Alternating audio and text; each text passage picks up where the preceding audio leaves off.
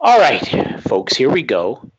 Two Man Advantage, the podcast, episode number three. Pierre LeBrun. I feel, I feel, I'm almost in. I, am not sure I'm in mid-season form, but I feel like I'm ready for the regular season to begin, and I feel that Two Man Advantage is trending and tracking towards ready for opening night quality. How, how are you feeling? Are you, are you with me? Are you, are you sharing my vibe?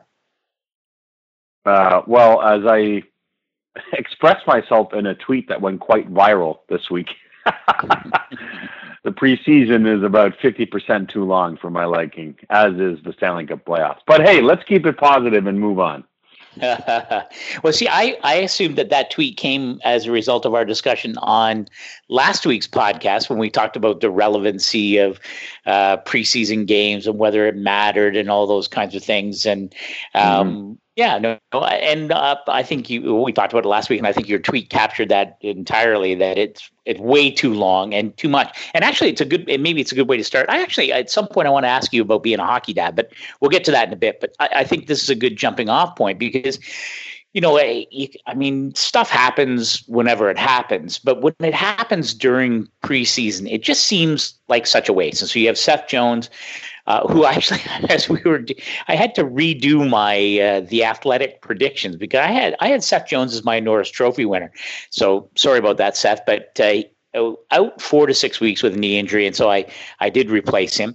Um, and of course, Corey Perry, who's now out five months for the uh, Anaheim Ducks, also with a knee injury sustained in a in a warm up, if I understand it correctly. And it just it just seems like, to your point, oh, you know, how brutal is it for these teams to lose key personnel uh, during a meaningless time, relatively speaking, of, of, of of the preparation for the regular season? And I wonder if you know, do you? I mean, stuff will happen, but do you think that these are the kinds of things that will make GMs uh, take pause and wonder about, you know, is it worth it the way this the system works now? Well, the GMs have basically no say in it. I mean, as far as I can tell, this is wholly a, a board of governors matter, a Gary Bettman matter, and a players matter because, of course, the players. It's really not in their interest to want to shave off preseason, other than for the health reasons you just described. But um, they share an HRR, right? Uh, fifty uh, percent of hockey related revenue in preseason games are revenue. You know, the Leafs can trot out an AHL lineup like they did Monday night at the game I was at uh, at the formerly known Air Canada Center, and uh, they still rake in 1.2 million that night. So you know, money trumps all. But you know, I talked to a player last night after the Toronto Montreal game, who shall remain nameless because we were just uh, shooting the shit, and um, and you know, he said, you know, what stinks too about preseason is, is that you know you're flying in on the same day, you're flying out the same night, like everything about it is out of rhythm for the yeah. players, right? I don't know if people listening to us realize that, but it's you know in the regular season the team always arrives the night before. You know they they they have a decent night's sleep. There's a routine. They they get their bodies ready for the game. Preseason's a complete gong show. I mean they're showing up at the rink at 5 p.m. off the plane and you're on the ice two hours later. So you know at the end of the day it's it's you know this it, you know to me the preseason could easily be cut in half so that you still have you know, a guy like Jesperi Kotkaniemi having the chance to to make his, you know, prove himself that he can make the Montreal Canadiens. But instead of eight games where you're risking injury to veteran players that literally do not need preseason games. They're already in shape. They work out all year. They're waiting for the real hockey, and now Seth Jones and Corey Perry aren't part of it for for having got injured in preseason. It's ridiculous. Yeah, uh, and you mentioned the young Finnish uh, forward from the Montreal Canadiens, number three overall pick in the June draft, if I am uh, not mistaken. Have you had enough? Oh yeah. You, yeah, so you you have had uh, ample opportunity in your job with TSN. You uh, keep, pay special attention to the Montreal Canadiens, and uh, to me, this is I, I always love this this time of the year, and um, I did a, a, radio interview earlier in the week, and we were talking just about how important young players are around the NHL now, and how it's different from, say, you know, maybe even five years ago, but certainly 10 years ago, where uh, young players are going to be asked to do so much more on so many more teams. And I wonder, you know, the Canadiens are an interesting team, of course, with, um, you know, all of the offseason change there, and Max Pacioretty going to Vegas and Max Domi coming in, of course, not playing much in the preseason after whacking Aaron Ekblad in the head. Um, Alex Galchenyuk also hurt uh, now in Arizona. And I wonder when you you look at the the the young Finn, and I will not even pretend to pronounce his name. I'm going to list. I'm going to let you do it again. Um, eh, what have you seen from him, and what are the know, what's what, goes into the decision making process? Whether you're Marc Bergevin in Montreal or a GM you know, will face something similar in the next uh, few days and, and weeks.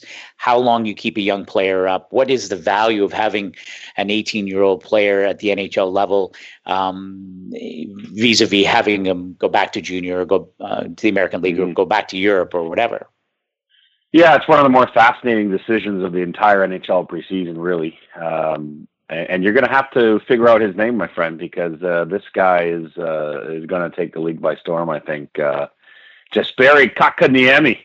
Uh, I'm already calling. Uh, I, I'm already calling uh, Arpon Basu, or athletic calling in Montreal, Arpon Kaka Basu, because he has written so many one, wonderful stories about him yes. already. Of course, Arpon going to the kid's hometown this summer and profiling him and, and writing another column last night after, you know, Kotkaniemi had his biggest test of the preseason yet, having to go up against Auston Matthews or John Tavares, and Nazem Kadri, a big boy test, and uh, and he passed with flying colors. I mean, he again last night. I thought he was the best player on the ice for the Montreal Canadiens, and he's 18. Um, and so, you know, Claude Julien after the game essentially put him on the team with the caveat that he still had to obviously talk about the roster after Saturday's final preseason game with his boss, Marc Bergevin. But but he said, quote unquote, you know, it's hard not to think that he's going to be on our on our roster. The question is whether they, you know, I think he will be. The question is whether they keep him past the nine game test, um, or send him back to Finland, uh, you know, for another year to finish, you know, the, the men's league. But I've watched all of his games, uh, and he just looks mature beyond his years. And the interesting thing is he solves a lot of problems on that team because if he ends up being the number one center on that team, it allows Max Domi to play wing and Jonathan Drouin to play wing and sort of allows everything else to flow underneath them uh, in terms of the other lines because they've got a pretty good second line of Phillip Danault between Brendan Gallagher and Tomas Tatar right now. It's probably been Montreal's best line of the preseason. So Kotkaniemi making the team not only would be a great story in itself, but would actually kind of solve a long-standing issue with with that franchise. Well, and and I mean, it's it seems like a lot to ask a, a kid like that to to be your number one center, but you know, is it any less of a of, of a challenge or a demand than you know, sort of shoehorning Max Domi into a position that he is uh, I don't think he's ever played at the NHL level, and certainly hasn't played it much in his career, if I understand correctly. And um, and where he's probably better suited to play the wing. I mean, why not? Why not mm-hmm. give the kid an opportunity? And I, I, I, I want to segue because I, I, really enjoyed your your Q and A with Carey Price, and there is, you know, a figure that we, you know, the no question, he he's the he's the deciding factor, right? I mean, we're, he is going to be the guy that decides whether we're talking about Montreal playing meaningful games and being in the playoff hunt in January, February, or whether we're talking about another tire fire of a of a season in Montreal. And and I wonder what mm-hmm. your vibe was from Carey Price, and if there were things that surprised you in your uh, discussion with him as he tries to regain his form as you know the de facto world's greatest goaltender. Well, just to finish the point on Max Domi, because I didn't watch a whole lot of Coyotes games last year, but he did play some center last year, which is where the Habs got the idea from. In fact, he took 412 faceoffs. Um, so a lot of that was done without apparently some of us paying attention last year to those games. But but he did play some center, and he also played some center with for the London Knights before moving to wing under the Hunter brothers. But still, I'm with you. I think I think his speed and his his offensive creativity is, is much better used on the wing, which is where Dave Tippett had him when he was coaching the Coyotes. He had him on the wing, not at center. Um, but you're right. I mean, Carey Price is is basically where it starts and ends. I mean, you can talk all you want about, you know, it looks like the Canadiens might have potentially a few 20 goal scorers if you add up Domi and Drouin and Brendan Gallagher at 31 last year. Tomas Tatar is a perennial 20 goal scorer. Paul Byron has a couple of 20 goal seasons in a row. Like there's the potential for scoring by committee where they might be okay. Uh, the the defense is is really going to be uh, under the gun to say the least with Shea Weber out. Yeah. Uh, but all that is all secondary to the idea of are we going to see the Carey Price of old? And one of the things that Carey said to me right off the bat is that he he is striving to try and find the kind of night in night out consistency that that he was really proud of when he was having his you know that amazing half decade run. Sure. Um, you just knew what you had every night with Carey Price, nine thirty one, nine thirty two, and and that's what he's really tried to put his mindset to all summer long entering the season. So we'll see. I mean, he's starting an eight year, eighty four million dollar contract, ten and a half million a year and is coming off his really his worst year in the pros. So it's it's a big one. It's it's it's it's not just a Montreal Canadiens story. I think people around the league are are really keeping an eye on that storyline. Well, and, and, it's, I mean, there was so much discussion about Carey Price and whether, you know, whether he was happy in Montreal, whether he wanted out. I mean, all, all of this, even before, as you point out, the contract even kicks in, and there's already this discussion. And, and you know better than, than anyone or most that it doesn't take much to get discussion going sort of off the rails in Montreal. But it, it does seem like um, this is going to be a pivotal year for Carey Price in terms of okay, where where where is he at in his career? Where is his game mm-hmm. at now? Where is he at emotionally and personally, and all those kinds of things? And um, it, he's just such an interesting character because he's so he's just always been so common, whether it's been internationally and you watch him play, um, you know, at the World Cup of Hockey or whatever. And certainly he has guided Montreal to places they probably didn't deserve to go to in terms of playoff runs and things like that. So, I, I, mean, well, let me ask you as a question then: uh, How important is this year for Carey Price on a on a very personal level? Do you think? Yeah, I think it is important to him. You know, it's funny, like one moment from last season, and again, because I worked so many Montreal games in the Toronto studio at TSN, but there was a game late last season in a wasted season where uh, the, the, the, the Jumbotron congratulated Carey Price, I, I think, for passing, for becoming the all time games played leader for a goalie in, in franchise history, something like that. If I got it wrong, you can go Google it. But it was a milestone moment. Right. And the crowd gave him a standing ovation and Price responded to the crowd, and you could tell that he got a little choked up. Yeah. And and I think it was revealing it in, in that moment because I think it told you that even the great ones have doubts, and I think self doubt creeped in at some level in Carey Price last year, and I think having the crowd remind him that they're still behind him was a special moment for him. So listen, that's also the same crowd that's going to boo the heck out of him if he gets lit up for six goals on opening night in Toronto. But, um, you know, I think, you know, I, I, do think that he has the capability to bounce back. I think he has the capability to age similarly uh, to Roberto Luongo and Pekka Rinne and, the, and Henrik Lundqvist in the sense of guys that have had great years in their 30s.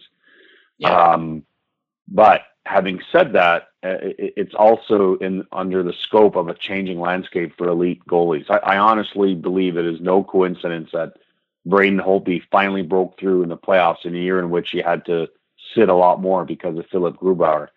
That the two years before that, Marc Andre Fleury and Matt Murray spent essentially split the net for various reasons, through injury or through performance, and and it you know, you got the best out of both at different times as the Penguins won back to back. I don't think that three cups in a row decided with, uh, you know, depth and goal is a coincidence. I, I'm starting to wonder about the wisdom in playing your starting goalie 70 games, aka Sergei Bobrovsky in Columbus, and expect yeah. that you'll still have some juice left come playoff time.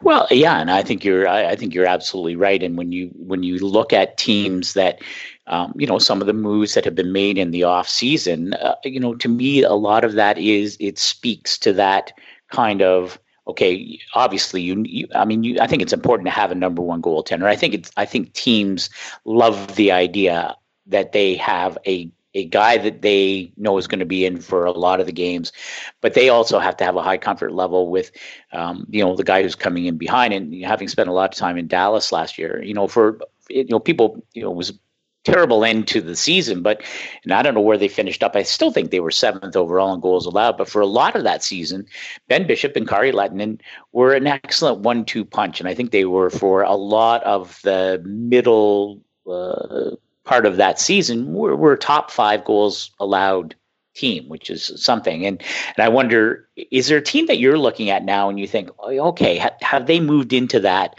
kind of one-two punch where hey, this is a team that's exactly what you need. And I, I think of you mentioned Philipp Grubauer, who went to uh, Colorado, obviously traded uh, at the draft uh, by Brian MacLellan. So Semyon Varlamov and Philipp Grubauer now in in Denver.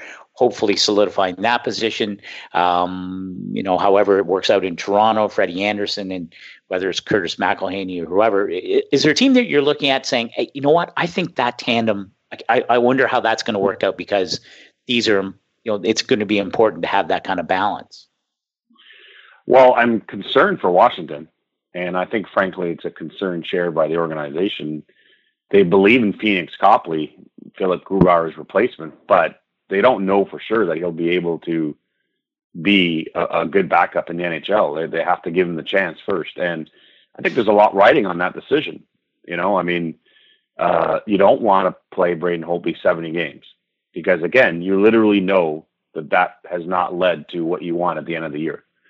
Um, yep. So can Pheonix Copley play important games for the Stanley Cup champions? And if not, how quick will the trigger figure be on Ilya Samsonov, their first round pick, who, you know, I think will, you know, need to play a bunch of games in the AHL as he gets adjusted to North American hockey. But if Pheonix Copley can't cut it, I mean, how long do the Caps wait to say, okay, we need we need something better here? So I think that's one of the one of the goalie situations that I think is most intriguing. Kind of weird when you're talking about the Stanley Cup champions, but that's a big one that they had. They were forced to trade Philipp Grubauer. Um, yeah, and I think you know, and I think you know, and I still think there are other teams that, you know, Freddie Andersen I think played too much in Toronto last year.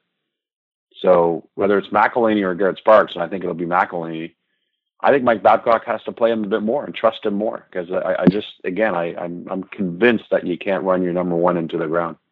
Well, it's, it's interesting because you know, again, I go back to the you know we're we're being asked to produce our uh, list of predictions. I know you hate predictions in, in general. Have you done yours yet? Have you know the deadline is today? But I, I, I did. I did. Did you? Okay. And I well, love them because they're not they're anonymous this year, so I, know, I don't have to share them. Yeah. Well, I'm going to ask you, so you will have to share them. But uh, so the one that the team in this in this same vein.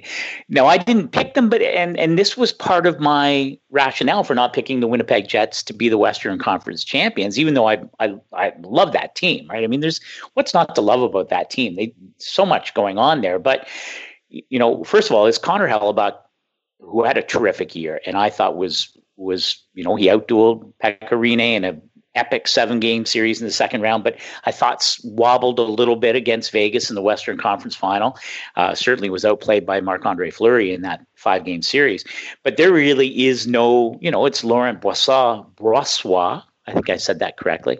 I'm now thinking Look about the Finnish player. Brossoit, uh, who, who came over from Edmonton. Um, but to your point, okay, so where is, you know, Paul Maurice is going to have to find a way to make sure that Connor Hellebuyck isn't ground into the into the mm-hmm. the dirt during 82 games when you have to contemplate you know where's you know presumably Nashville's going to loom large very good improved St. Louis team Dallas on the rise um, so there's you know it's it's a murderer's row getting out of the central division and again, it, it, can't just be Connor Hellebuyck playing 75 games and then expected to go mm-hmm. four rounds in the playoffs. So I, I am yeah, that's another I, good one.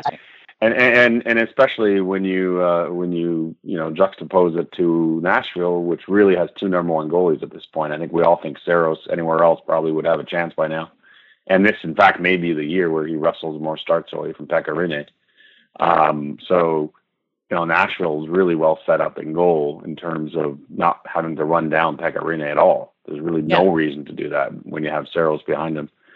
Uh, so that's an advantage for sure. And I, I, think San Jose showed that last year too. That when Martin Jones had a bit of a dip in his game, Aaron Dell played some good games. Right? I mean, they they like Aaron Dell. They locked him up. He's a decent backup, and they trust him. And the team seems to play the same in front of him, which is always indicative of how the players feel about him, about the backup. So I, am with you. I, I have a question mark there too now in Winnipeg as well, as far as the, the insurance policy behind Hellebuyck. Yeah, I, I, I will tell you, and not just because I spent a lot of time in Dallas last season, which was just to say the entire season. But um, I'm gonna say, is, it, not, not to not to cast stones at, at Kari Lehtonen because, uh, but certainly, you know, when Ben Bishop got hurt uh, during a pivotal part of the season in, in early March, uh, things did go off the rails there.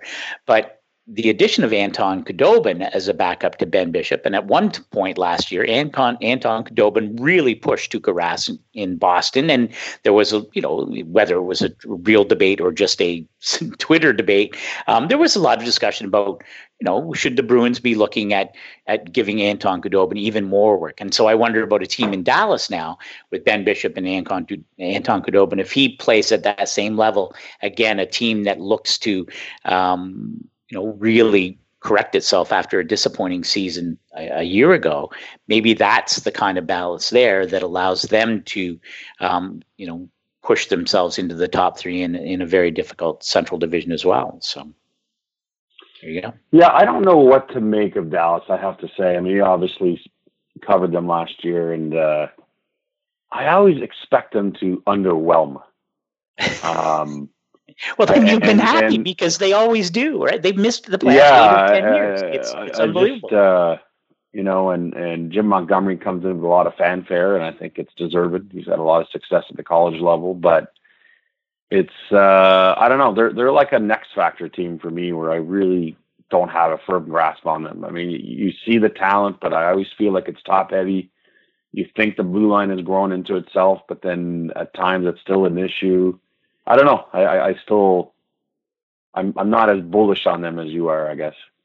Yeah, well, I, I don't even know that I said I was bullish on them. I just I, they're an interesting team. I and I I didn't do. I mean, we haven't been asked to sort of plot out a grid of playoff teams and non-playoff teams, but I you know I think that's a that's an interesting exercise to go through. I, I you know I when you look at the Western Conference, it's so it's so packed, and there are so many good teams. In fact, you know, with all due respect to Vancouver, I, it, to me, that's pretty much the only team right now that you can say, okay, that that team has no chance of making the playoffs, right? I mean, they're just they they're just in that period in their, you know, reconstruction or rebuild or whatever you want to call it. But you know, and a lot of people would be dismissive of Arizona, but um, and I know with uh, Galchenyuk hurt, that's that's a big blow to them. But you know what, Rick Tocchet is changing things there. There are a lot of good players, and if Antti Raanta plays like he did at the second half of the season to start things off in in Arizona, they're going to be a team that's going to, you know, I'm not saying they're a playoff team, but you can't just immediately count them out. And so, you know, to me, Dallas is in that that great mix. Um, I'm not sure if they're a playoff team or not. Well, I'll ask you: Do you, is if you if you did your playoff grid right now, projected it, would you have Dallas in your top eight in the West? Don't know that I would. And the West is is a lot more difficult for me this year than the East. I feel like the East oh, yeah. is a little more top heavy and, and more obvious. Yeah. I feel like the West is a lot of moving parts where there's some improved teams. I agree with you. Arizona's improved. You know, everyone's so quick to say it's the end in Chicago, but would it shock anyone if they still had some some you know some some some breath there? Sure. Um, the the Oilers to me will bounce back. Uh, I really do believe that. Um, you know, I like what Calgary did in the off season. I like what St. Louis did. So these are all teams that missed the playoffs. Yeah. Um, but then I could see some teams who made it last year who are going to struggle. I just have this feeling it's going to be a long year in Anaheim for some reason. You know, yeah. I, I, think there's an there, I like a lot of their young players, but I think there's also an aging core, an aging core there. And I just John Gibson was phenomenal last year, but I, I just see some regression there in Anaheim. Um, you know, I, I see some regression in Minnesota. Um, you know, they made the playoffs last year, but I don't think they're an improved team.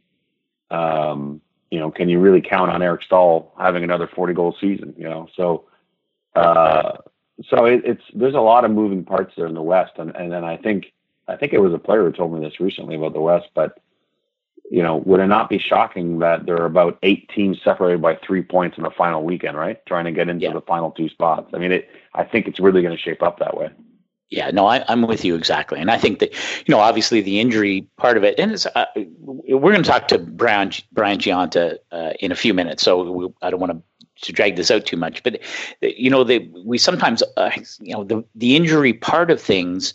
Um, looms large. I mean, we talk about Anaheim; they're going to miss Corey Perry now for five months. And I know Corey Perry didn't have a terrific year last year, but he's he's a, a, veteran pillar on that team. So his absence is going to be felt mightily. I mean, you talk about, you know, Seth Jones being missed in Columbus, and we talked a lot about them last week in the podcast and the issues surrounding Artemi Panarin and Sergei Bobrovsky, mm-hmm. and, and, that's a that's a hard thing. But I go back to last year, and, and we, I did this. I you know created my grid. Here was my prediction: who makes it, who doesn't. And the St. Louis Blues heading into the season last year, I don't know if you remember, they were all kinds of banged up right? They had key people out. They were they just looked like a team that was sort of limping to the starting line, let alone to the finishing line. And I thought that's going to mm-hmm. be too much. And yet, for the first third of the season, they were one of the best teams in the in the, in the NHL, and it was only in the final third where they faltered. And, uh, Jake Allen wasn't very good, and, and they ended up, of course, missing the playoffs on, in Game 82, losing to Colorado. So I, will ask it as a question then. Are, like, uh, do you think is there something that's happened during preseason and as you head into the regular season that you say, you know what, that's you know the loss of Corey Perry is really going to that's going to contribute to a real difficult start for Anaheim or Seth Jones loss in Columbus, or is there something else where you're saying that team? I don't know if they're going to be able to get out of the gates. I, there can't be a, a more dark cloud situation right now than in Columbus. Aaron Portzline is going to be a busy, busy man for, uh, for for the athletic covering that team because you could say what you want about you know our Artemi Panarin and Sergei Bobrovsky being pros and going out and leaving out on the ice for their teams and honoring their contract. They will. They are pros and they are going to have good seasons. But at the end of the day, you know what's on the other side of this. And uh, in Panarin, Panarin's case, it's a slam dunk. He's not signing there. Yeah. So that that casts uh, a, a dark cloud over a season, no matter how you spin it, how you talk your way out of it, how you pretend to ignore it. I don't know how you're not a player in that room while respecting the guy because it's a business and it's his right to be UFA. But I don't know how you go to war and think that everything's fine. You know, like so. A, you start the season with all with all that crap, and then and then you lose a Norris Trophy contender for four to six weeks. I mean, holy jumping! Like, yeah, I, I I can't imagine there's a team more affected right now by by negative vibes and negative things than than the, the Columbus Blue Jackets. Yeah, I, uh, I I think it's going to. I mean, it's the start is so critical for. Well, it's critical in the West because of what the way we described how condensed that standing those standings are going to be. Um, but there are just some teams that really need to. They need good vibes getting going, and Columbus, I think, would be one of those teams, and it's and it certainly isn't isn't there now. Now it'll be interesting. You know, that's a challenge for John Tortorella. Can you? can you create that kind of us against the world? And I know, you know, I talked to Mike Yeo early in the season last year about, wow, you know, you guys really, you guys are playing great, even though a lot of people would have expected the opposite given the injuries. And he said, you know, some some people just sort of rally around that kind of, hey, and you saw it in Vegas pretty much all last year. It wasn't the injury thing, but it was people doubting and you know penciling them in as a draft lottery team from day one and, and they rallied around that so it'll be interesting to see whether it's in Columbus, maybe it's in Anaheim. I know you, you and I talked to John Tavares in Chicago a couple weeks ago, and that look in his eye where people have people have truly written that team off, and it really bugs mm-hmm. him. So it'll be interesting to see, um, you know, if there's you know, if teams can sort of use that as a motivational factor to get off to a kind of good start, which is so critical. So, um, all right, just before we call Brian Gionta, I was I've been thinking about you lately, and I know you spend a lot of time in hockey rinks. Your kids are a lot more involved now than, you know, certainly two or three years ago. You probably didn't, you know, spend all that much time in in local rinks. And I wonder, does it change how you view the game? I mean, I spent a lot of time in local rinks rinks hither and yon with with my son, and I wonder if it's does it change how you view the game? Do you, as a hockey dad, do you think it changes how you do your job? Well, I think it's a reminder uh, because you're right. I mean, I'm now spending Friday morning, Saturday morning, and Sunday mornings uh, in rinks all over Toronto. My three kids play on three different teams, so my wife and I are all over the place, and and it's a reminder of you know the the family commitment that all these guys that end up in the NHL um, ha- had to have to make it all happen. Right? Uh, I mean. Um, you know, we're we're not. I'm not talking about my kids making the NHL, but I'm just saying, even at yeah our our fun level of hockey, the commitment and time and, and sacrifices so that your you know your kids can enjoy this wonderful sport, uh, financial, uh, time wise, uh, sleep deprivation, um, and, and, so it's funny when I see young NHLers make it. I always, you know, I, I think it carries so much weight when these kids always thank their parents first and thank them for, you know, everything they did. I mean, John Tavares talks about that all the time with his parents, right? and and and as a lot of players do, and it's because they mean it. They they literally would not have made it where they are without uh, incredible um, support from their parents. You know, some parents taking on second jobs and doing this and doing that just to to make sure that their kids can play at um, you know the top level that they can. So that that's what hits home for me as I spent all this time in these rinks now with my kids. I'm curious that you know I, am uh, you know like I'm not saying that you are a like an NHL star, but I always remember talking to. Uh, definitely you not. You're big. You are big though, and I would like. Do parents come up? Do you do you find that people want to engage you with hockey talk and like? Do you? It, what's it like for you? Because you're, I mean, you're a well known figure in in the hockey world, and to show up at the local rink, do you do you have people who want to engage you and and what's that like for you? Yeah, no, absolutely. I mean, now more than ever because the Leafs have this have the city of Toronto buzzing like it hasn't for a long time. So uh, I, I must have been at the rink for just 35 seconds last weekend when I dropped off one of my daughters and I was uh, waiting for her to get dressed and three different parents came up to me and asked me how I think the Leafs were going to do this year. So it's certainly, but you know, for the most part, you know, certainly once my kids are on the ice, uh, everyone's really good about, you know, let's just focus on what's going on with our kids. So it's, yeah. uh, it's all good. It's all good. As, as I like to say, I'm lucky. Uh, we, we're pretty lucky what we do for a living. So yeah, no people want to talk about it with us. It's all good. You're not, you're not one, you're not banging on the glass, though, are you? I bet you're a uh, great no, I'm, dad. I'm about as quiet a parent in the stands as you can find. Yeah, not not looking for not looking for attention. Yeah. I must admit, I, I find that my role is to provide constructive criticism to officials. That's all my. I'm not yelling at my kid. I'm not yelling at anyone else. But I do like to occasionally offer some constructive criticism. I hope, I, hope I, Stephen Walker, if he's listening, he can appreciate that. I'm, I'm trying to groom better officials we should have had your your son on here for verification of all that because I will say I've played golf with you and uh, decorum is not your best friend. it's a relative thing, my friend, a relative thing. Uh, and you know what? That's perfect because, and uh, that's a word I would wish I'd use more in in casual conversation, decorum. But that certainly describes Brian Gionta. So let's mm-hmm. hear from the recently retired former captain of the Montreal Canadiens and Buffalo Sabres, Brian Gionta. As promised, uh, welcome, Brian Gionta. And I was it, it, it's I was going to say of the, but you're not really of the anyone anymore, Brian. I mean, last time you and I chatted, you were captaining uh, Team USA, getting ready to go to the Olympics in uh, South Korea, and of course before that with Buffalo Sabres and and so on and so on. And I wonder if it's really sunk in now that hey, you're just Brian Gionta citizen, and then wonder what that feels like for you. it's uh, it's great. I mean, it's uh, I know the announcement was just a few days ago and stuff, but um, you know, the fact is that you know going and playing the Olympics and then going to Boston last year. Uh, after that, I knew it was going to be done. So, um, you know, it was one of those things I was prepared for and I've uh, lived with for a while now. So, um, you know, it's tough at times, and I'm sure when the season's underway, it'll be tough to to be watching at certain times. But uh, I know the decision's the right one. Oh, good for you. And I wonder, I'm curious. I was looking at your stats. In fact, I have them up in, in front of me right here, and I'm thinking, what do you remember of your first NHL training camp? You were drafted by the Devils, of course, and I wonder when. Do you remember where it was? Did they have camp in Orange, or where? Do you remember uh, details of that first training camp, which I'm guessing would have been what 1999?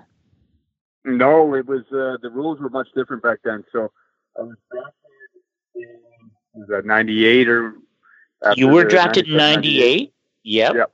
So, so then as a college uh, draft pick, you were not allowed to go to training camp until you signed. So my first training camp would have been the 2001 2002 season. Right. so it was in West Orange, New Jersey at the practice rink. And it was right after training camp actually opened on September 11th, I believe, that year. And so it was uh, uh, 9/11 that it opened, wow. and so it was uh, you know a lot of obviously memories uh, associated with that. But um, sure. those were the kinds of things that were going on in in the world. But uh, you know, it was for sure very memorable.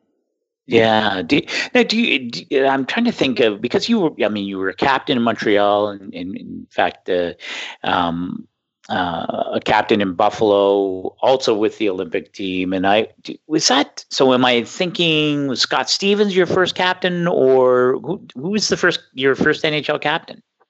Yeah, it was uh, Scott Stevens.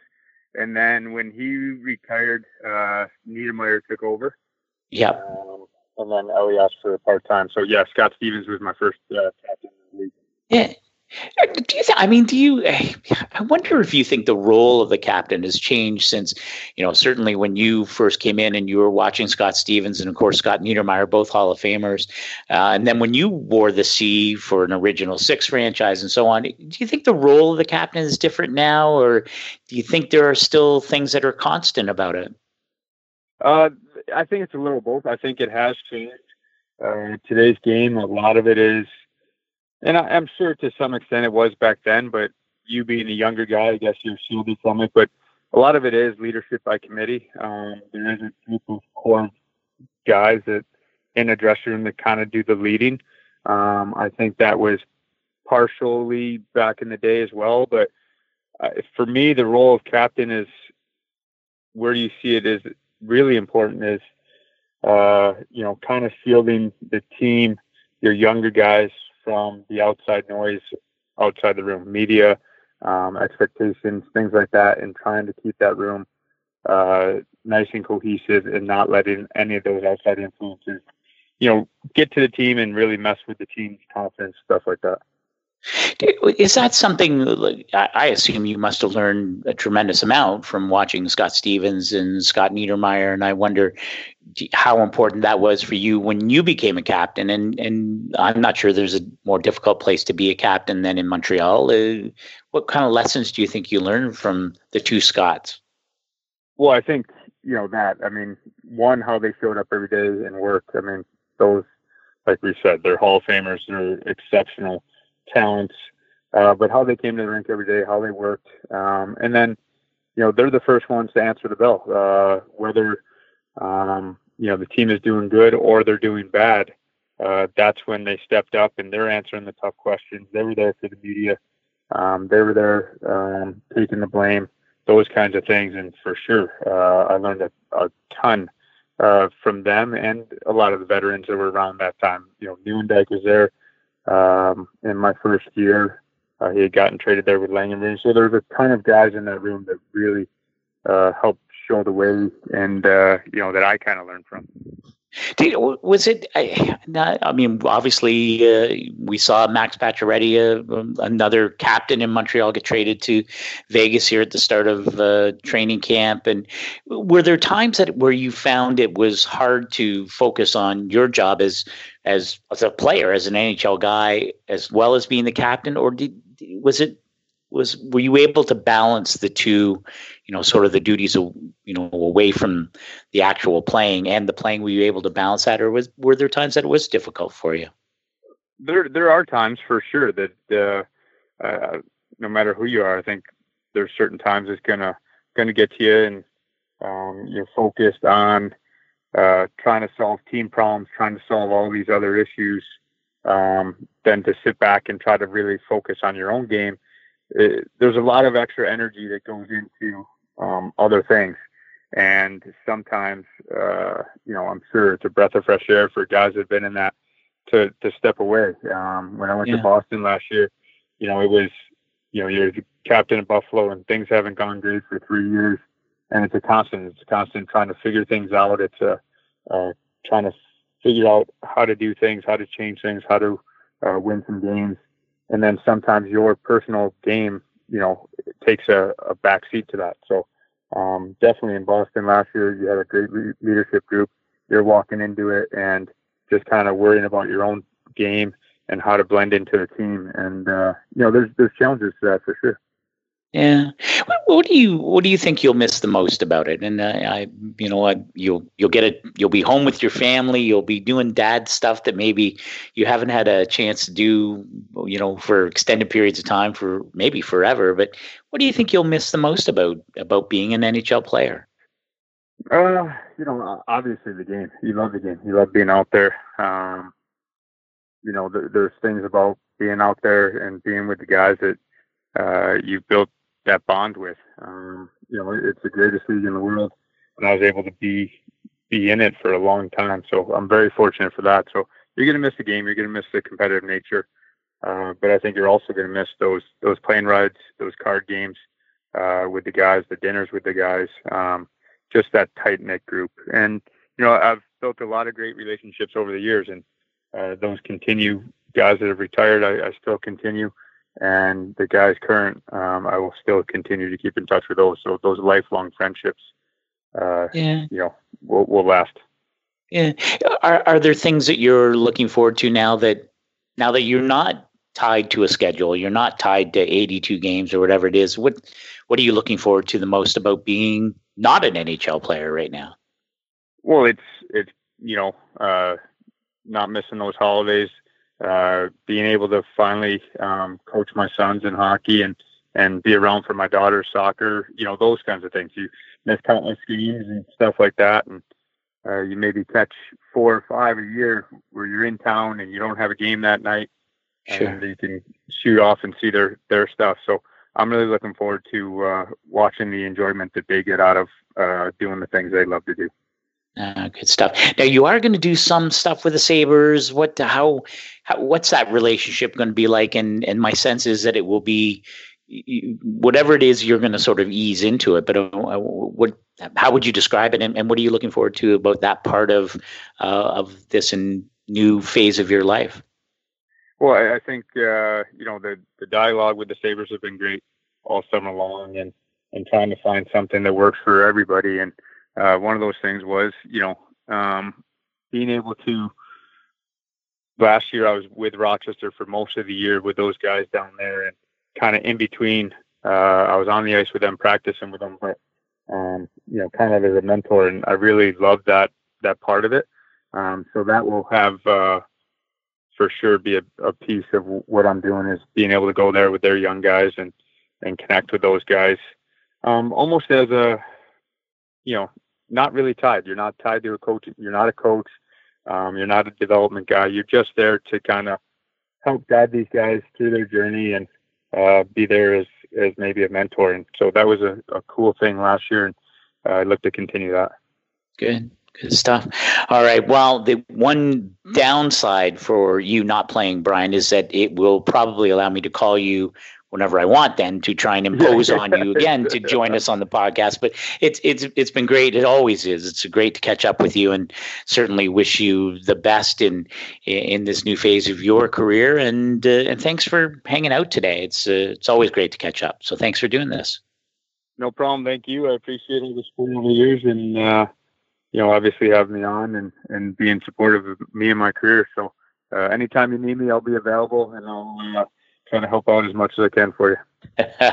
you say that now. You wait till I call you. But anyway, exactly. yeah. Anyway, thanks very much, Brian. I appreciate it. Thanks, Scott. Appreciate it. Uh, you know, I always enjoy chatting with Brian Gionta. He and I chatted just before he went to the Olympics, Pierre, and uh, technology froze you out of this discussion. But I wonder when you think of Brian Gionta, what you, what comes to mind for you, and maybe what what's the you know maybe legacy is too strong a word, but when you think of Brian Gionta, what do you think of?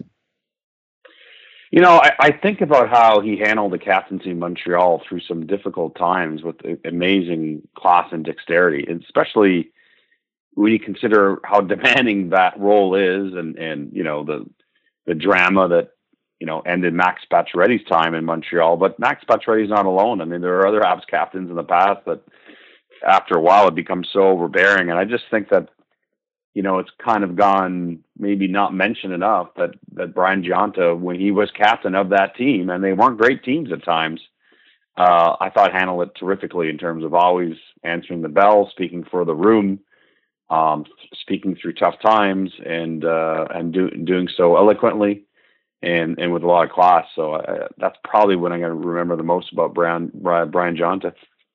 You know, it's it's so funny because we we think of players now in the NHL and and the whole pendulum, of course, is swung to small speed, skill, all those kinds of things, and yet he was a guy who thrived and and really developed a um, you know, I mean, know, a, a, terrific career at a time when being a small player wasn't really part of the norm, right? I mean, he really, mm-hmm. you know, he became a, a um, you know highly respected NHL player for for many many games. I mean, he played um, 11, 10, sorry, 1,026 regular season games, another 113 in the postseason at a time when it wasn't easy to be a small player. So good for him on that end.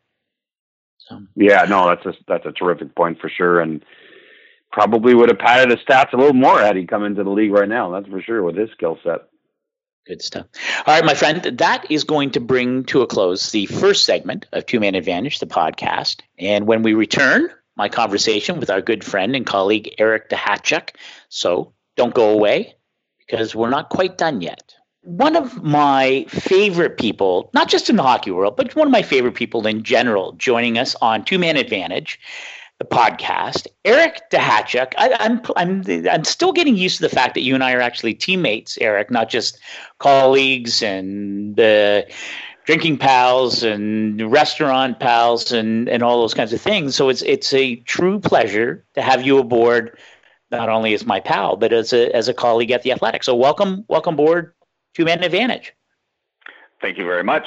I have to say. Uh, you know, it always seems like we're shilling for the athletic when we say these things, but but we're all pals. Like, do people know that that you and me and Pierre and, and Craig Custance have been friends like forever? And uh, you know, at different times we've you know, like like Pierre and I were on the, the satellite hot stove together. So there have been times when we've had an opportunity to collaborate in the past. But the fact that we can can do it now is just so much fun. It's just so, and it seems like every time the the athletic turns around and hires somebody, it's also somebody from our circle, right? But so you know, welcome aboard, fellas and ladies, and it's uh, it's great. I mean, I, I yeah, I really enjoyed that part of it. The the camaraderie of our industry has always been something that uh, that I've enjoyed. A retired friend of ours, Al Strachan, another guy that I was on Hot Stove with, and we're still in touch. He's actually living in Malta these days, and uh, and and he's and that's what he says. You know, he doesn't actually miss the work anymore since he's retired, but he does miss getting together at events like you and I at the at the Player Media Tour and having a chance to go out and just get caught up on the summer and, and you know just there's there's there's a, a friendship there that, that, even when we were competing against each other, everyone knew where the lines were. We'd work hard and compete against each other when we were competing against each other. And then when, when it was a time for a social interaction, you know, everybody put work aside and just, you know, got caught up in each other's lives. So that was mm-hmm. something that, that has always been part of what's attractive to me about, uh, about this industry. And the fact that we're all working together now is just fabulous. I, am with you entirely on all that, and, and, so we're we are going to talk some hockey, and we're going to talk. Uh, I want to ask you uh, about trying out for the Calgary Flames back in the day, and uh, but but first, people may not realize that you might be the greatest musical mind in the hockey writing fraternity. You know more about music and are so knowledgeable. I'm always curious about what you're listening to and what happened. But now I understand that you might be the most famous musical mind in the hockey fraternity because legendary musician Graham Parker not he follows you on Twitter now. And and uh, so now you're already high in my estimation Eric Duhatschek. But now Graham Parker following you, and if anybody who's seen the movie, this is 40, which of course has a pretty strong hockey content with a number of former Flyers, Scott Hartnell, Ian Laperriere, uh, making cameos in that movie. But Graham Parker's in the movie, and now he follows you. So it's sort of a circular kind of thing. So I'm very pleased and, and honored, of course, now that I know you and can uh, I will be able to uh, to to live off that knowledge as well as part of my relationship with you. okay, well, so that is actually kind of a funny story because so uh, Graham Parker, like I've, you know, my, I used to the when I first moved to Calgary in 1978, my roommate was was the music critic at, at the Calgary Sun, man named James Muretich, and and so for a period of time, because he was the music critic, he got all of the records free. It was pre CD, but but he'd get all these records, and and and probably one of our five favorite artists during that time was was Graham Parker, who had been who had come out of England, wasn't exactly new wave, but but uh, but was kind of grouped in with the artists like Elvis Costello and, and Joe Jackson and, and then the bands like the, the Clash and the Jam. And, uh, it, you know, what I particularly like about him is that he is one of the most brilliant songwriters of his generation. So I would put Graham Parker, Warren Zevon, uh, Mark Knopfler, Chrissie Hynde. Uh, I would say those are the four artists that you know that over, have consistently over 40 years continue to write brilliant songs. And so I, you know, Dave Shoalts and I saw Graham Parker at a club in Toronto uh, last summer, and uh, and then he has a new album coming out. So it just happens that uh, that I was exchanging messages with uh, with with someone else that used to write music about his new album, which came out last Friday, and I just checked on my Twitter followers, and out of the blue, Graham Parker is following me on Twitter, and I cannot tell you, Scotty, how happy I was. I mean, I've exchanged, you know, like I uh, email messages with. Uh, it's funny how uh, Twitter sort of uh, uh, shrinks the world, right? You know, I've been back and forth with Ron Sexsmith, with Neko Case. Uh, um, I think Nils Lofgren still follows me on Twitter. Uh, Marshall Crenshaw. I remember being at the Olympics in Sochi one time after seeing Marshall Crenshaw in a club in uh, in. Uh, uh, uh, Los Angeles uh, the month before, and Ed Willes, who's another big music guy from the uh, Vancouver province, was there, and uh, and I just you know uh, seen that Marshall Crenshaw had followed me on Twitter. I said, wow, that's really cool. Marshall Crenshaw follows you on Twitter, and Willes is sitting beside me, and there's this pause, and he goes, Marshall Crenshaw follows you on Twitter? And I said, yeah. Pauses again. He goes, that's fucking unbelievable. anyway, uh, so yeah, I, I get a, a, weird thrill out of that because I've always been a, a, a music guy. And, and I still, every year, put out, uh, I, I try to assemble, it's all playlists now, of course, but uh, my 20 favorite songs of, of, uh, of the year because I think that, you know, even as you age, you still should try as much as possible to stay current. And I have to tell you, you know, 2018 has been a year where you know, there's, it's been a real drought. Now, you know, Graham Parker's new album is out right now. It's got some great stuff on it. Mark Knopfler's got an album coming out in, in November. Uh, the new Neko Case, which came out earlier in the year, is fabulous. And there's a few others that I've, I've liked okay, uh, you know, like the Florence and the Machine album, but it hasn't been, to, to my mind and to my musical taste, a banner year for music. But, but I always find, too, that what happens is when you get into the fall, when it's, you know, just as in the same way that, you know, we're sort of gearing up for hockey season, a lot of times I think uh, a lot, the major releases come out between now and Christmas because, of course, they're trying to capitalize on on the people that that buy music for Christmas presents. So I'm hoping that uh, that the drought ends. And by the way, if anybody wants to send me any suggestions about songs that they've heard in 2018 that that they think uh, are interesting or uh, exceptional, uh, you know, you can find me on Twitter. So yes, uh, you know, I still like to stay current as as much as possible and. And the fact that um, that Graham Parker follows me is, you know, pretty much made my week last week. well, I tell you, the only thing that will make it better is if you can convince Graham Parker to subscribe to the Athletic. But that's, uh, you know, I'll leave that to you. A little DM maybe, and uh, t- uh, tweak him, and uh, maybe we'll start to open up the uh, the musical end of things to uh, to sc- subscribers to the Athletic. And but I, so, Eric, I, one of the things that I love about what you do, and I'll, I'll, sound like Eddie Haskell from Leave It to Beaver here, but and I, I enjoy it all. But I love your weekly notes column, and uh, and last week you mentioned early in your career covering the Flames in Calgary after they'd relocated from Atlanta, uh, taking part in some of the training camp sessions, including uh, some of their fitness testing, which I'm sure was sort of in its infancy compared to what players go through now, um, and and going on the ice. And you also mentioned George Plimpton, one of the great writers in his book Paper Lion, which detailed his exploits at the Detroit Lions training camp back in the day. And I wonder if if if it, it seems whether you tell me whether you agree, but it just seems that was sort of a simpler, maybe more innocent time where you could do those kinds of things. And I wonder if if there is you could imagine doing the same kind of thing now if you went to uh, Brad Treliving and uh, uh, and the Calgary Flames and said, hey, you know what, I wouldn't mind coming out and trying, you know, be you know getting on the ice with you and going through training, or or maybe maybe you could. And I just wonder if if you know if you can sort of draw a line from that experience when you were much younger to you know what where teams are at now and and whether you could do the same thing in, in 2018 yeah, I, I would say no, Scotty. Uh, part, probably for insurance reasons. Like when I think about some of the stuff that we used to be able to get away with. I mean, it wasn't. I tried out for the Flames.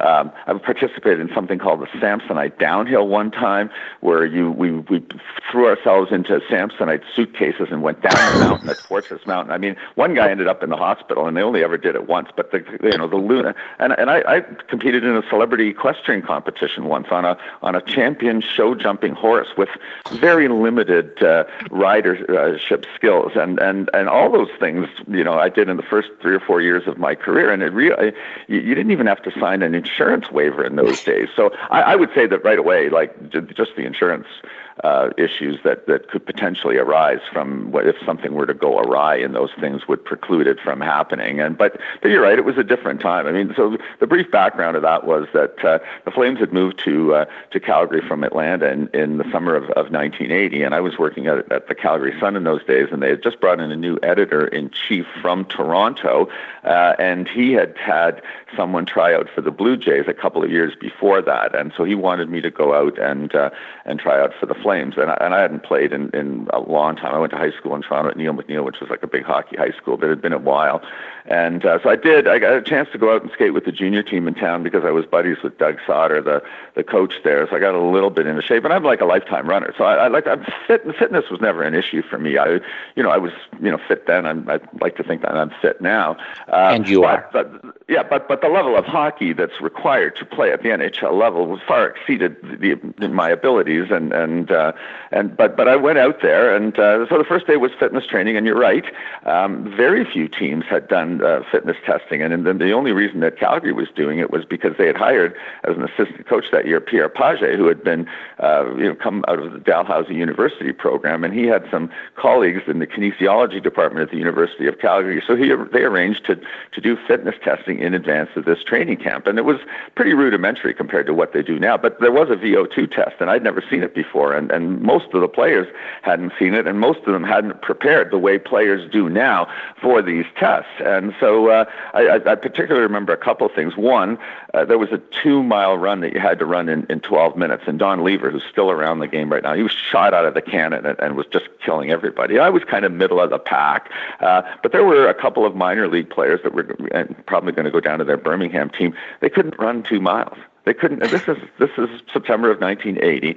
Players attending an NHL training camp. They were walking on the backstretch halfway through a two-mile run. So that I mean that that that just wouldn't happen now, and it shouldn't happen now, and and it couldn't happen now. So that was one of the things that that struck me right away. That was was really you know strange. Uh, and then and then the other thing is when we were going through the fitness testing, I was going through with Paul Reinhardt.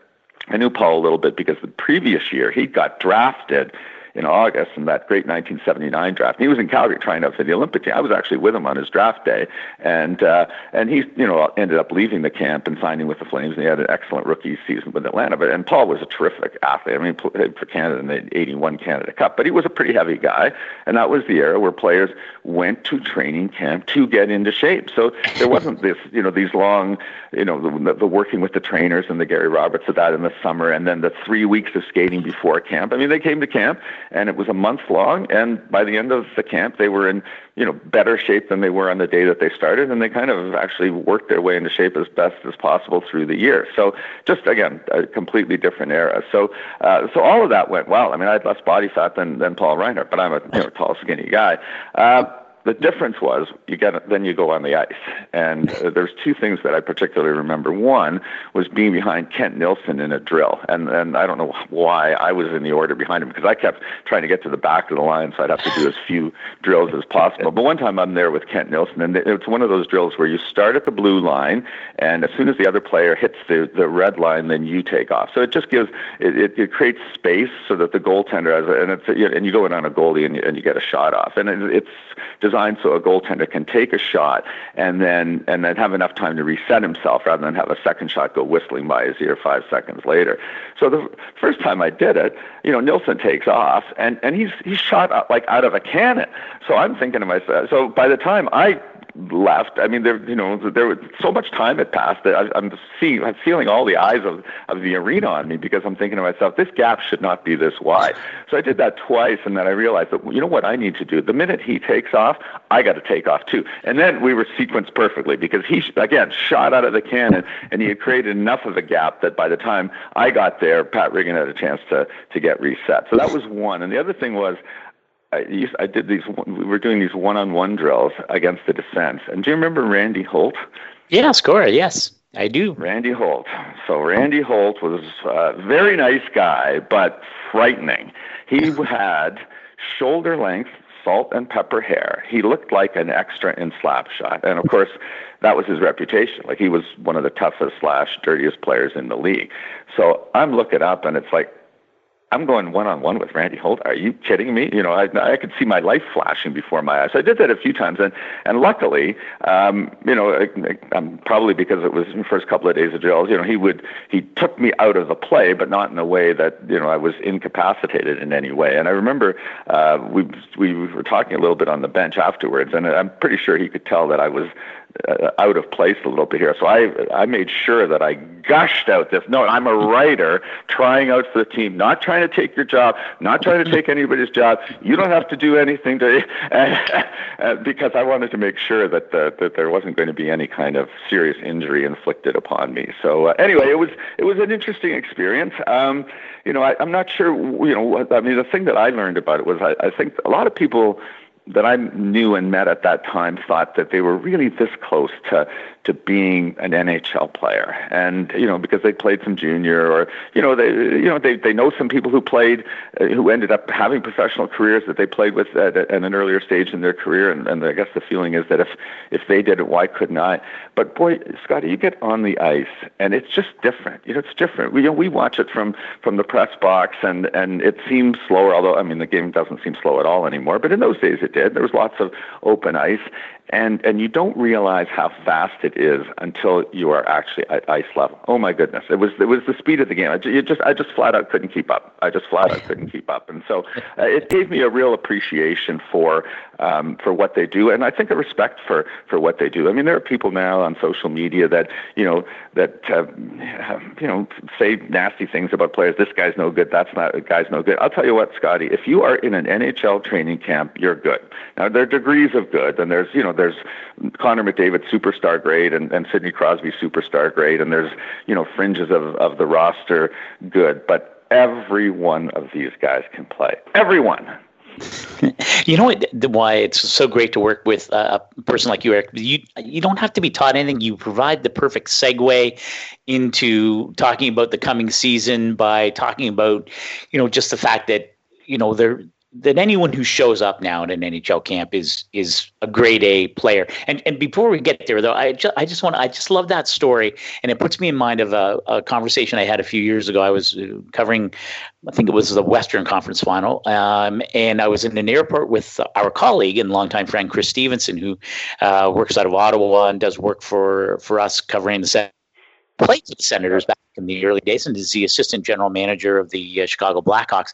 And they began chatting about a time when Chris was covering the Senators in the early days, and they used to play shinny hockey after the team got done practicing. And the media and the coaches and training staff, and they would play shinny, and mm-hmm. they would use the players' gear. like they Chris was, Chris was like would say, Do you remember when I would you know, I'd borrow your skates and I would, you know, put your stuff on and we'd go out and play for an hour with the coaches and Norm was like, Oh yeah, that was you know, that, I remember that and like I just can you imagine just going into the Penguins locker room and saying to Sidney Crosby, Sid, uh, listen, we're going to do, a, you know, we're going to play for an hour. Mind if I borrow your skates and your glove and your five hundred dollar stick? And but it just it, it put me in mind of like like that a it could never happen now but even that it happened then still boggles my mind but uh, yeah. but well, I, and i'll just interject real quickly that so years ago there used to be a, at the all-star game there used to be an nhl uh, media game and it would be the canadian writers against the american writers and i remember the very first the very first one was in Pittsburgh, and uh, and Dave Molinari and, and uh, Tom McMillan, our, our good friends, were the coaches of the game, and I was playing for Canada, and and uh, and uh, I think Frank Brown was the goalie for the the U.S. Al Morganti was on that team, and and uh,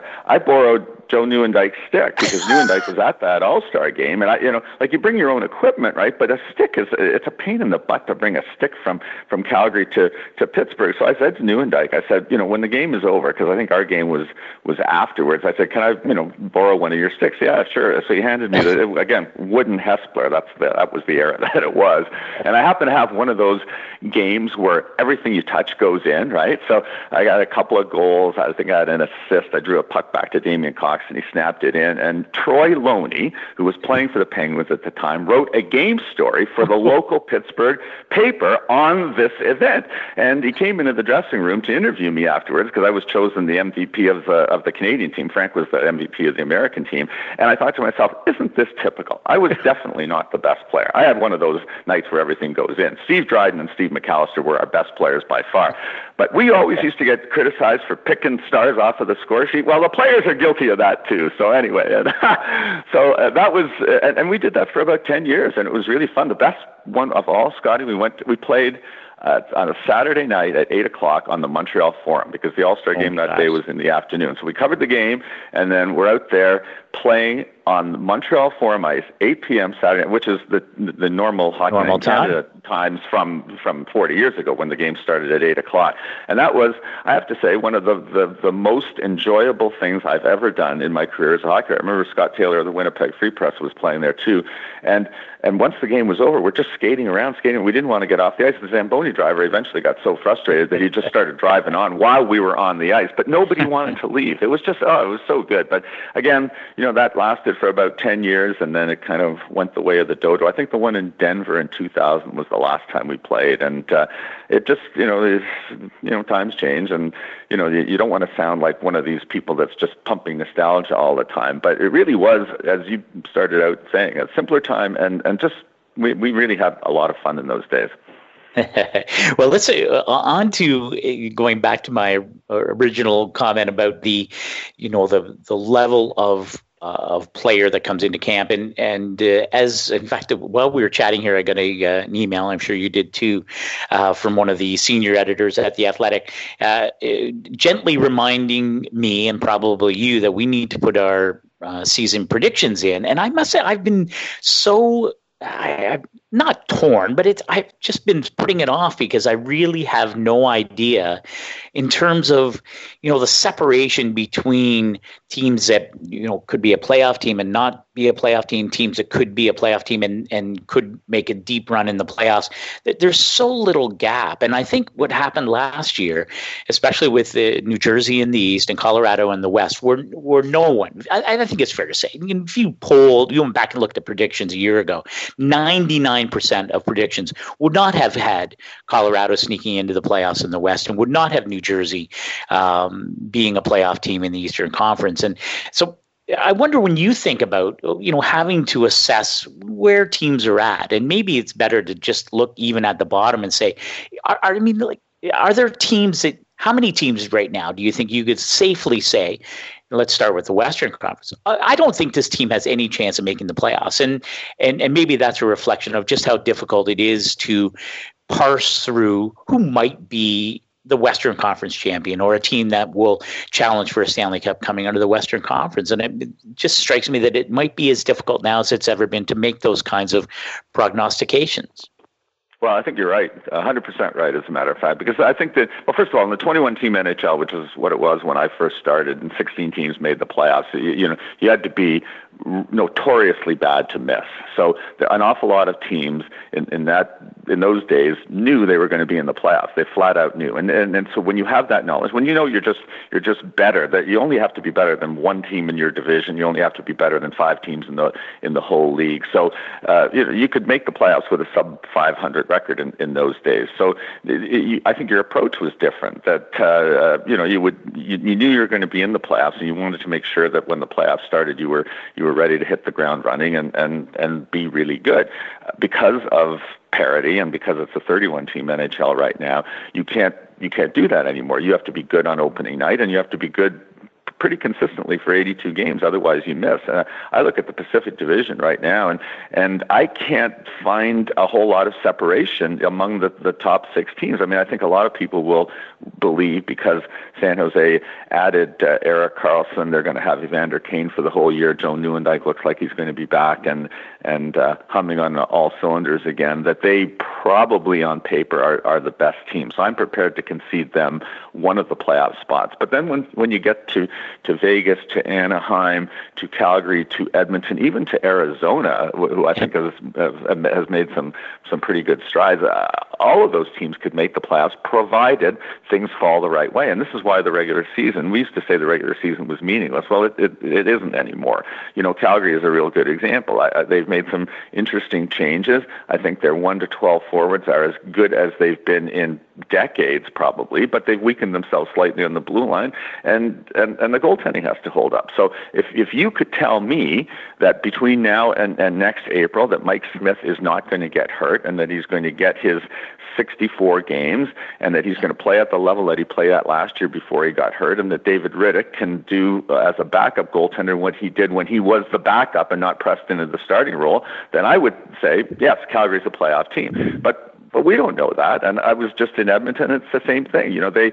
you know, the, can Ty Rattie do in the regular season what he's done in, in, in the preseason? And if so, does that mean that the McDavid line is set? And does that mean that that, that Leon Draisaitl is in a position to, to drive play from that second line. And, and if, if that's the case, then, then Edmonton is going to be better.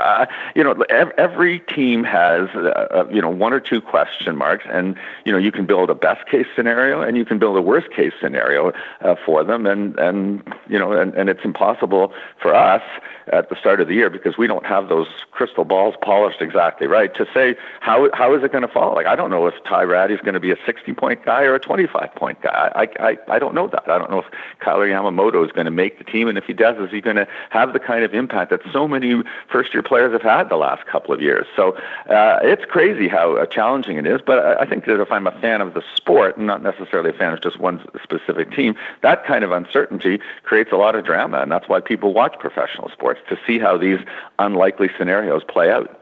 Yeah, well, so you mentioned the San Jose Sharks, and I'm I'm pretty sure I think you might have mentioned Joe Nieuwendyk, but that's because you had his stick. But I think you're probably thinking of Joe Thornton, who I am. I'm so pleased that Joe Thornton is back in the game because between Joe Thornton and Brent Burns, it, it, they're just there aren't uh, no one has more fun i don't think than the san jose sharks. And you know i i assume that's a, that's why evander kane decided that that was a good place for him long term i assume that as the season moves along and i know that erik karlsson can't uh, contemplate a long term uh, or a contract extension of whatever length it would be until into the new year but that's a that's become such an interesting place that looks like it's it looks like it's one of the most fun places to play hockey in, in the NHL. And I think, you know, when, you know, with the salary cap and with, you know, you mentioned the parity, you have to create an, an environment and an atmosphere where people want to go and where families want to go and where it's a place that's a pleasure to play hockey and not just a place to go and collect a,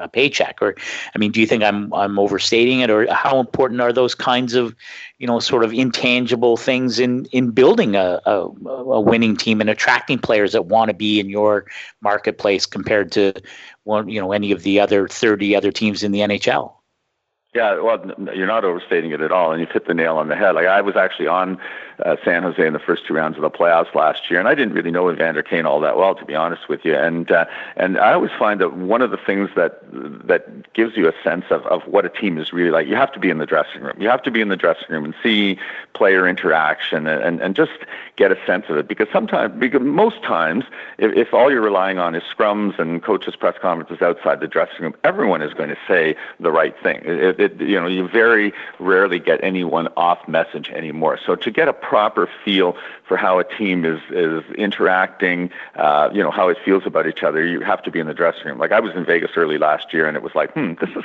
kind of special in here. And and yeah. so at a, at a certain point, uh, you know, like it felt like, okay, this this is not going to just be a flash in the pan. It's going to be a, a consistent success story. And I felt that way with the San Jose. I was uh, in their room a, a, a, number of different times, and and I, I just. Um, I, I think that it, it, it's very much like any workplace you know, if, if you're comfortable in your workplace, if you like the people you work with, if it's fun to go to work, it stops being a job. And so I think that, that that is the atmosphere that they created in San Jose. And I give Doug Wilson credit for, for doing that. I think that he got that early on. Um, you know, Joe Thornton, one reason that he was run out of Boston was that he, because I, I think of that sort of fun-loving nature, and the, and the assumption was that you know, like if you're smiling and laughing all the time, you don't really care about winning. Well, you know, and I know that Joe Thornton cares desperately about winning. Some of those playoff years where he was playing with all of those injuries, it kept him quiet. I mean, he he he he, when, he is the sort of guy that when it's time to go to work, he works, and he is also the sort of guy that that that has this happy-go-lucky attitude and and and, and enjoys his life. And, and I think he's a pleasure to be around. He's a pleasure to be around. I mean, I I got to know Joe uh, because one year I was during that that lockout year that canceled the the entire season. I, I did a tour, a week in Switzerland, a week in, in Sweden. And I spent three days in Davos with, with Joe and Rick Nash when he was first or second year player. And I, I, yep. I knew Joe a little bit, didn't know Nash at all. Went out for dinner, hung out with him for a couple of days, and really you know, came to appreciate both of these guys as people. And uh, and so when, when you know a couple of years later when Thornton got t- traded, it was like, oh my God, I, I can't believe you would give up an asset like this because because not only is he probably the greatest passer of his generation, but people like to be around him. You just you just like to spend time with Joe Thornton. He's teasing you, and I, you know, so so no, you, you've hit the nail on the head. And and um, you know, when you, you look at what sort of the toxic attitude and, and all the things that are going on in Ottawa right now, and it's the antithesis of that, you know. So San Jose is getting it right. Ottawa somehow has managed to create a, a an environment where no one wants to be. But it will take it will take time for them to repair that. It's you can repair that. You can repair that. We've seen that in in other uh, uh, markets and other situations. There was a time when Columbus was a little bit like that. Uh, um, so you can fix it, but it takes time. And the the best thing to do is not get yourself into the, that corner. And, and very consistently over the period of time that Doug Wilson has run the San Jose Sharks, he's created that kind of uh, open atmosphere. As long as you do your work, we are willing to, to deal with your eccentricities. So Brent Burns can come in and flourish there. And I think Evander Kane is going to go in and flourish there as well. Yeah, no, I think I couldn't uh, couldn't agree more. And it's uh, you know it is it does take time, and it's funny how you know perceptions of teams and you know I mean you know Pittsburgh and Detroit both went through you know long periods of time where it was hard to get players to go there, and they were consistently bad, and it was considered a, a you know a, a, sort of a, a, quagmire of an organization in, in both those cases, and of course both you know for long periods of time Pittsburgh's still there, and Detroit you know sort of going to have to rebuild that a little bit, um, but both those uh, became destination. Uh, uh, franchises for, for, long periods of time. And it does, you know, I, you mentioned you know, it starts from the top. It starts from ownership and having good management and coaches who are trusted to do their jobs. And it's uh, easy to say, but it's they're not. It's not. It's not an easy thing to assemble. And that's, and I think you see the franchises that are perpetually trying to find their way out of the wilderness. Sometimes it, it you know, it, or quite often starts from the top and the people that are installed in important positions. And um, so yeah, I think you're right. San Jose is now they haven't got you know they they haven't got a championship yet, but I think they're in a position now that where you have to put them at or near the top of the teams in the West anyway that you could imagine coming through. Um, and before I let you go, so we, I could do this all day. Uh, I'm not sure that as as broad as the internet is, I'm not sure that they would allow me just to keep going uh, without pause. Um, but before I let you go, Eric Duhatschek. Let's yeah, we you know we referred to Colorado, New Jersey teams that came out of nowhere last year to to surprise and really invigorate both those those um, markets and, and franchises. Is there one from each? Is there a team from each conference that you are particularly interested in watching this season as a team that could maybe make that kind of uh, those kinds of inroads that could be a surprise playoff team? Because I think everyone loves those kinds of stories, especially you know if a market, especially like in Colorado, where they have been, you know, so bereft of of good news for you know for a long period of time. Uh, which, which teams in one team in each conference do you think might make that kind of uh, have that kind of magical season?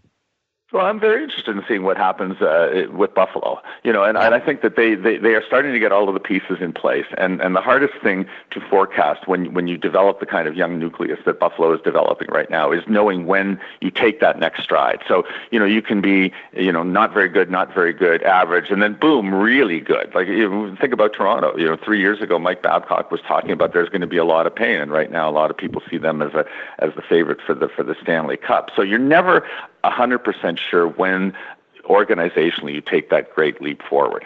So I like Buffalo's pieces. And obviously, you know, is Carter Hutton a starting goaltender? And is Linus yeah. Ullmark a guy that can, can be a good 1B if he isn't the type of guy that can play effectively, you know, 60 plus games a season? I don't know that. And they don't know that. And we're only going to be able to find out once, the, once they start playing games. But if the goaltending is good or a, a little bit better than good, then, then I, I like all their other pieces. I mean, you know, in that hockey pool that you and I are in with, uh, with Pierre LeBrun, I had Sam Reinhart last year. And if you look at the way he played in the final two and a half months of the season, I think they're finally starting to get the guy that they that they thought they were when they drafted him second overall. So I like the way he is playing. I, you know, I, I love the way Eichel is playing. I'm interested to see what Mittelstadt can bring. I'm interested in seeing what Dahlin can bring.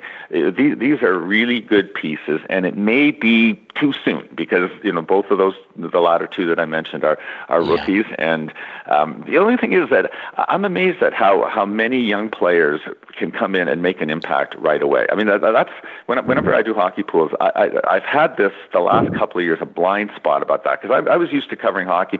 No matter who you were, it was just hard to make an impact in your rookie year. Like when Jarome Iginla was a rookie, I think he only had like 49 points. He had a great year, but he didn't get a lot of points. So the game has changed, and, and the players are readier, and, and the way that the style of hockey is in the NHL, these guys can succeed far earlier than they used to. It used to be, you know, those high, even the high end talent took a long time to, to adjust. That doesn't happen anymore. So I, I'm very interested in Buffalo, and I think that they, they have a chance uh, just for that those reasons. And and you know I, I briefly referenced Arizona. There's another team that has really been in the wilderness for a long time, and you know their, their first 20 games last year were among the worst that the team has ever had. Just nothing, nothing went right for them. I think partly they had to adjust to a new coaching staff. Raanta got hurt early, and it just it was a disaster.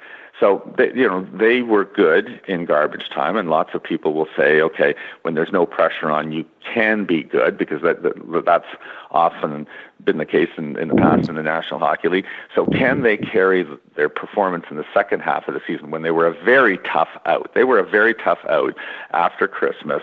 You know, can they carry that forward and be a tough out for 82 games? I think so. You know, for one thing, I I think you know you were talking about creating an atmosphere and environment. Rick Tocchet, players love him, and and when you you know I know you're real close with uh, with the Pittsburgh guys. You know how those guys, the Sidney Crosby, felt about Rick Tocchet as a guy. I mean, they had personal interactions with him. I mean, he, he was a, a really important cog in Pittsburgh all those years that he was an assistant coach, and he's carried that forward in, into Arizona. So if you have a coach that the players really, really want to play for, that that's step one. I think Raanta uh, proved last year that he, you know, uh, if he stays healthy, he can be that guy in net. So that's important. And then, you know, some of these younger players that, that John Chayka has drafted are, are, are getting a chance. I mean, you know, the fact of that Dylan Strome is being talked about as a guy who might not even make the roster this year, or if he does, it will be in the bottom group of forwards. You know, when you think about his draft pedigree, that tells you something about the players that they've managed to to put into the lineup ahead of him. So I, I think I, I think they could be uh, good, and I, I, know a lot of people are probably looking past them, but but I, I expect that they're going to hang in in the playoff race for a long time this year, and, and who knows? You know, I'm not prepared to give them one of those spots because I do think there are eight better teams in the West, but but they will be uh, markedly improved. Yeah, well, and no market, uh, certainly in the Western Conference, deserves to have, you know, the opportunity to play some meaningful games into February and March because it's, uh, you know, uh, a, a, rare trip to the 2012 conference final. Notwithstanding, it's it's been a pretty bleak time in Arizona, and as you and I both know, it's a pretty good place to go in the middle of winter. So uh, maybe maybe if there's a storyline that could crop up, uh, I'm happy to to throw my hat in the ring to do that. But uh, so are you and I going right. to be wrestling for that Arizona trip? Is that what you're telling me? I'm just giving you fair warning, my friend. Fair warning.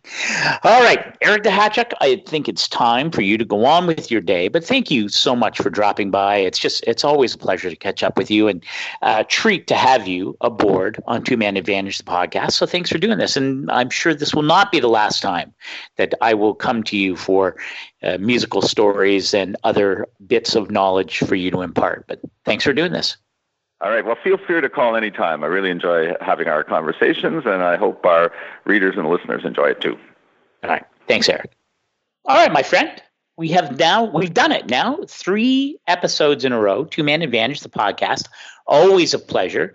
Um, when you and I chat next, the regular season will be underway. What's do you have a where are you going where where are you going to spend the opening nights of the regular season? What do you will you be on panel? Are you going to be on the road? What's what's your plan for the first week of the regular season? Yeah, so on the eve of the regular season opening, I'll be in New York for the Board of Governors, where the Seattle group will deliver an important update to the executive committee of the Board of Governors. And then the following day, I'll fly back home here to Toronto in time for Habs Leafs.